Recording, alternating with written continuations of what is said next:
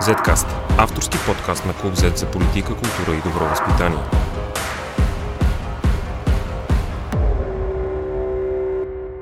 Здравейте, аз съм Борислав Кръстъв, а вие слушате 48 епизод на Zcast.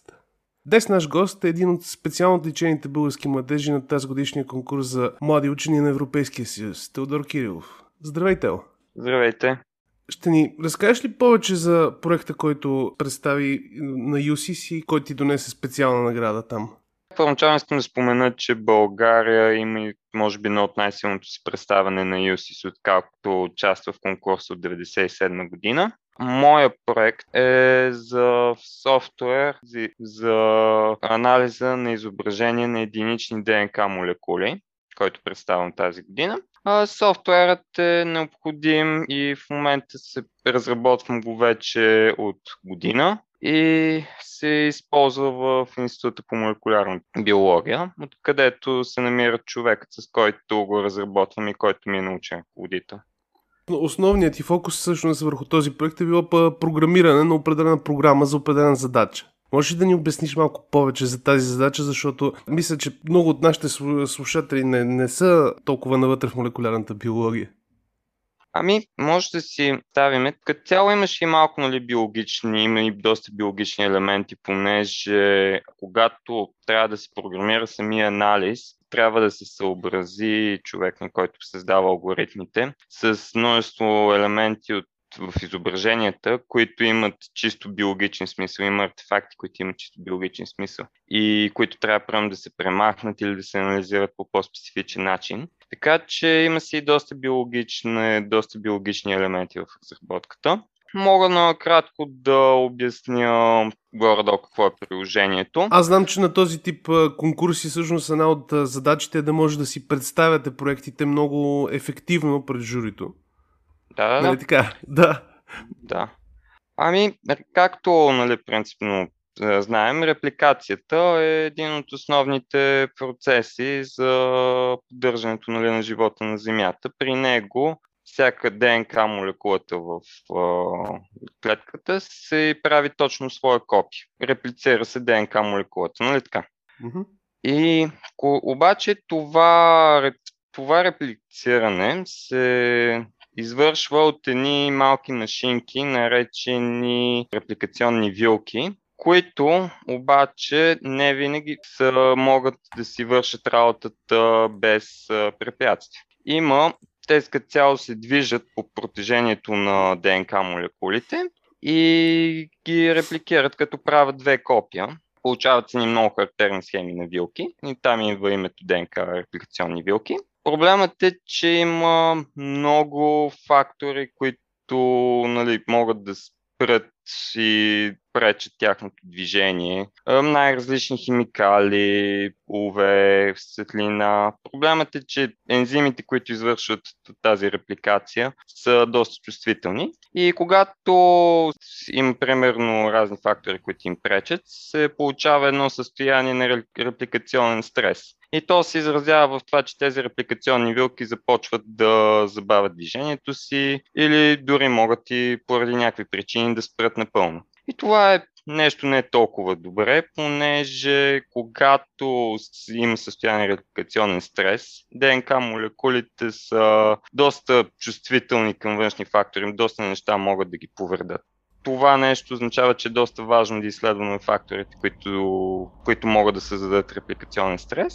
И от друга страна има разни, има такова чисто като потенциал да се създават а, лекарства против нали, за лекуване на тумори. От, с идеята, че когато ние вдигаме нивото на репликационен стрес, примерно в дадена тъкан, раковите клетки, при тях вече има някакви по-високи нива на репликационен стрес. Допълнителното усилване може селективно да, бъд, да ги накара да бъдат премахнати което нали, по идеята, че те вече има разни повреди, това може допълнително нали, да ги доповреди, за да не спрат тотално да загубят способността си да се репликират.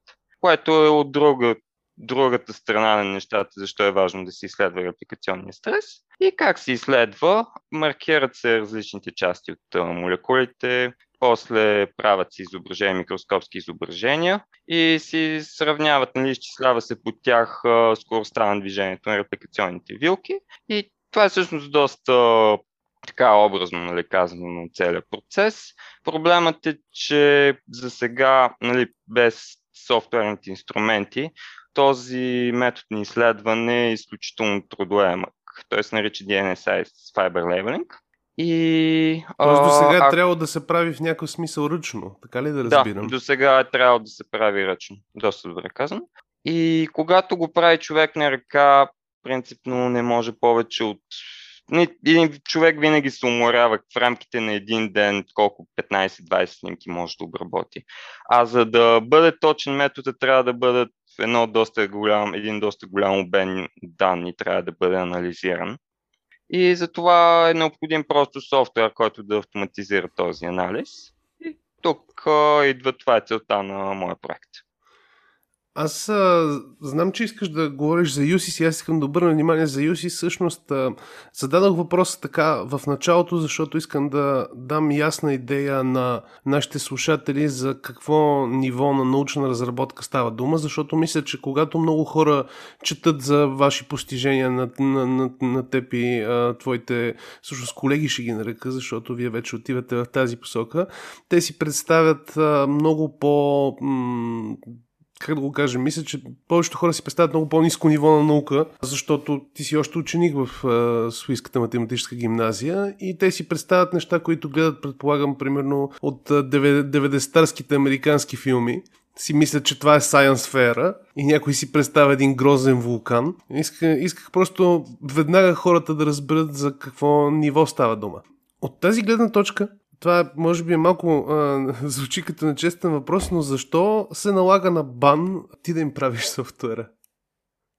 Е, като цяло и в Българската академия на науките има много хора, които също могат да автоматизират софтуер, но аз като цяло предложих решение, смисъл на този проблем, който принципно те могат и нали, Възможно е много различни хора нали, да се занимават, но конкретно изиска проблемът е, че тук идва и малко елемента на предметите, които са мултидисциплинарни и това е изключително важно. Чисто хора, които се занимават, хора, които се занимават чисто и само с компютър сайенс, само с програмиране, много не могат да се справят толкова добре с такъв тип проблеми, понеже те трябва да навлезат вътре в биологичния смисъл на нещата с това, което работят. И обратното, и... биолози, които нищо не разбират от програмиране, няма как да се вземат с тази задача. И, да, всъщност и за това е важно хора, които трябва да навлязат доста дълбоко и в двете посоки на, и от двете страни, от биологичната и информатичната, конкретно в този тип проект. И затова, примерно, голяма част от хората, които са чисто като програмисти, нали, толкова според мен няма да могат толкова добре да, да решават такъв тип проблеми на ЮСИС ти си оценен с една от специалните награди на, на Европейския център за синхротронна радиация. Uh-huh. Да разясня на такива, на този тип конкурси има стандартните първа, втора, трета награда и има отделни награди за, на отделни организации с които се отчита, така да се каже, се оценява някой от състезателите за проект, който се вписва в някаква степен в това, което тази организация се интересува, търси или се занимава. Доколкото знаме така, нали? Да, но като цяло оценяването кой, какъв, кой каква награда да получи се избира 100% от журито. Това са си техни решения. А, то, т.е. конкретно е, въпросният център няма конкретна е, намеса в избора, избора, така ли да разбирам? Е, има до някъде намеса, защото смисъл има и разни елементи от журито, нали, които предполагам, нали, това е само чисто предположение, познават хора от въпросните центрове, които предлагат наградите, нали, и разбират на тях какви хора биха им трябвали. Но идеята, смисъл на USIS е, че журито прави тези решения, нали, кой каква награда би получил.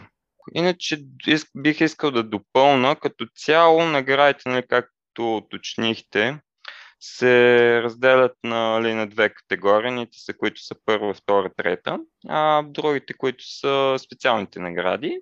те са си цяло два различни типа класа и хората доста рядко печелят по едновременно награда от първи и от втория тип, mm-hmm. което някъде те си избират тези награди по концепцията кой е нали, най-подходящ, на кой би му свършил най-много работа тази награда. И аз съм доволен лично, защото ще с такъв тип награда, с такъв посещението на синхротрона в Гренобъл, ще могат да обогатя опита си, общо, ще могат да обогатя опита си да се запознае с много различни методики, които могат да подобрят изследванията.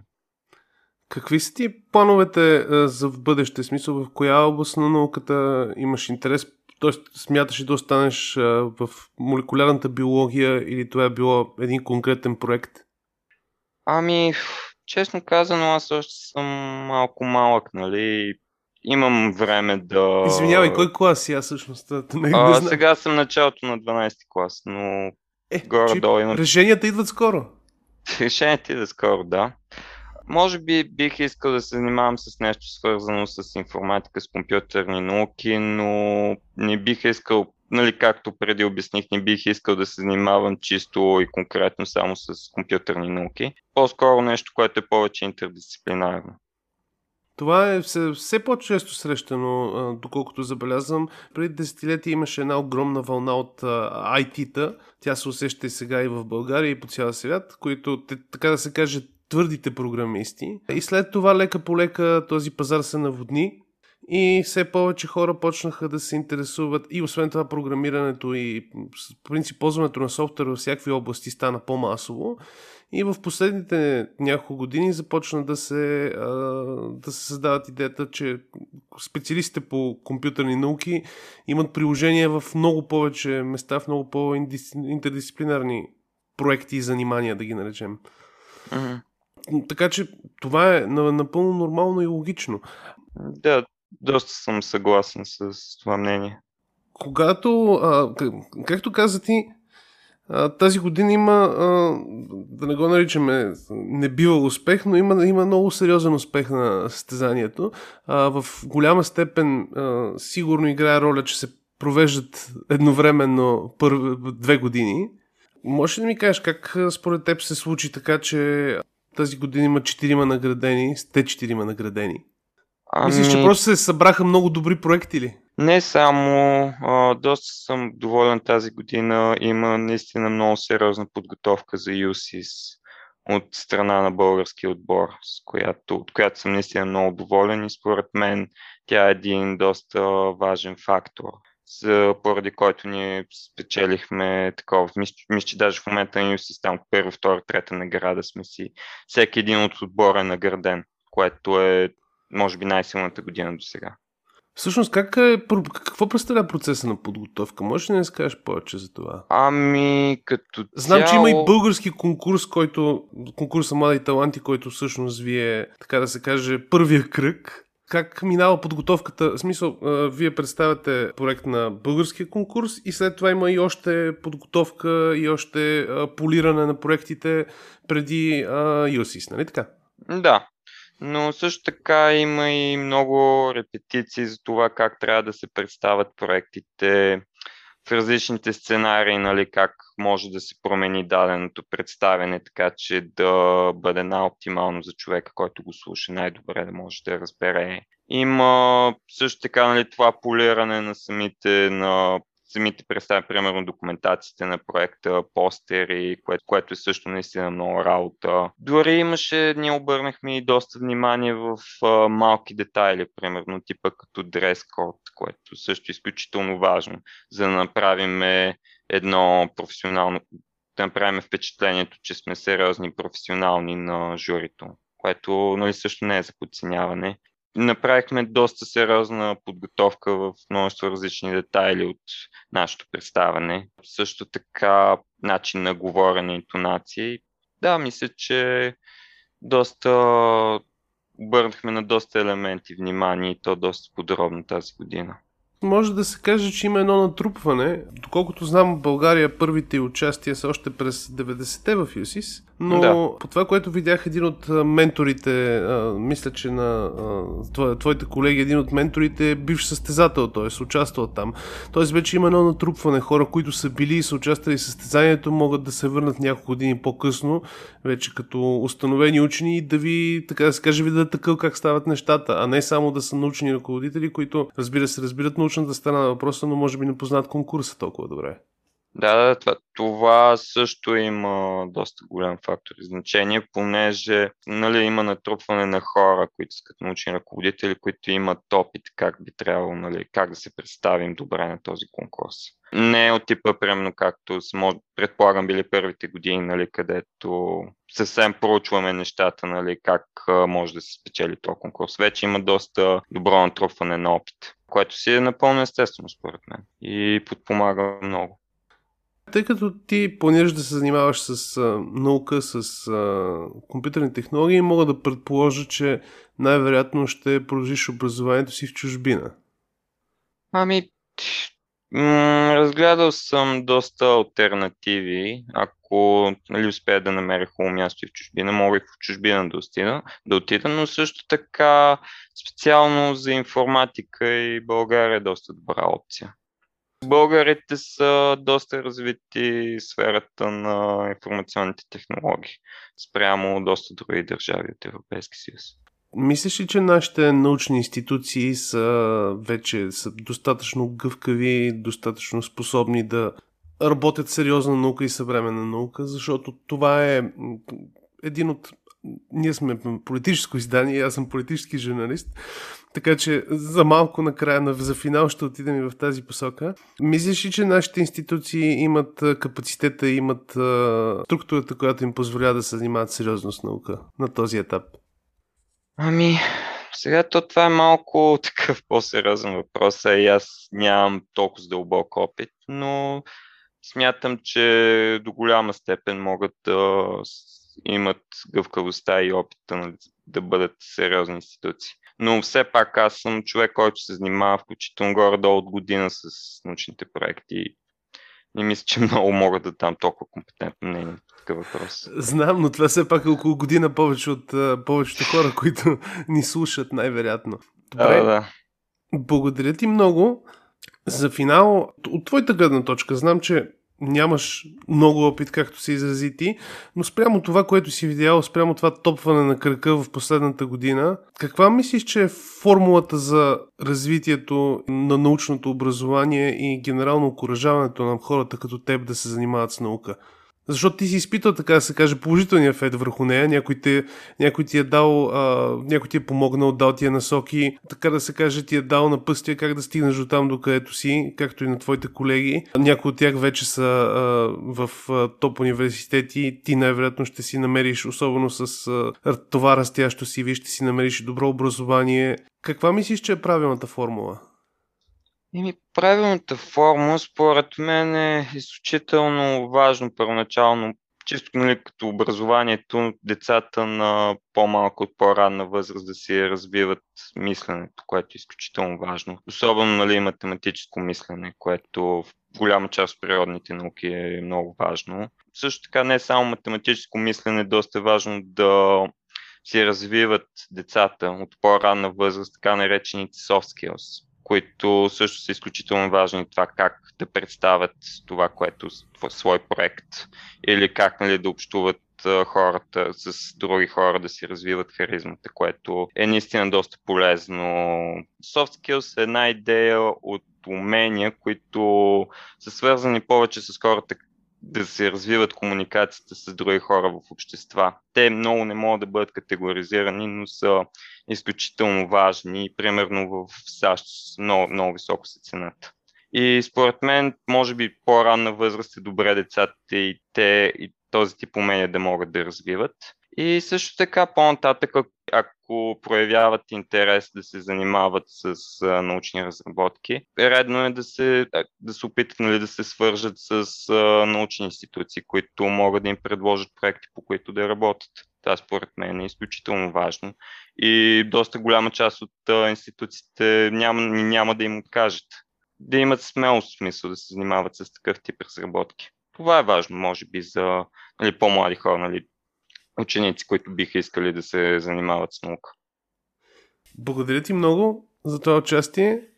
Надявам се някой път в бъдеще, когато вече си, дъл... си се взел с това, с което планираш да се вземеш, да направим пак някой интервю, пак по хубав повод. Ще бъде доста интересно за мен, така че.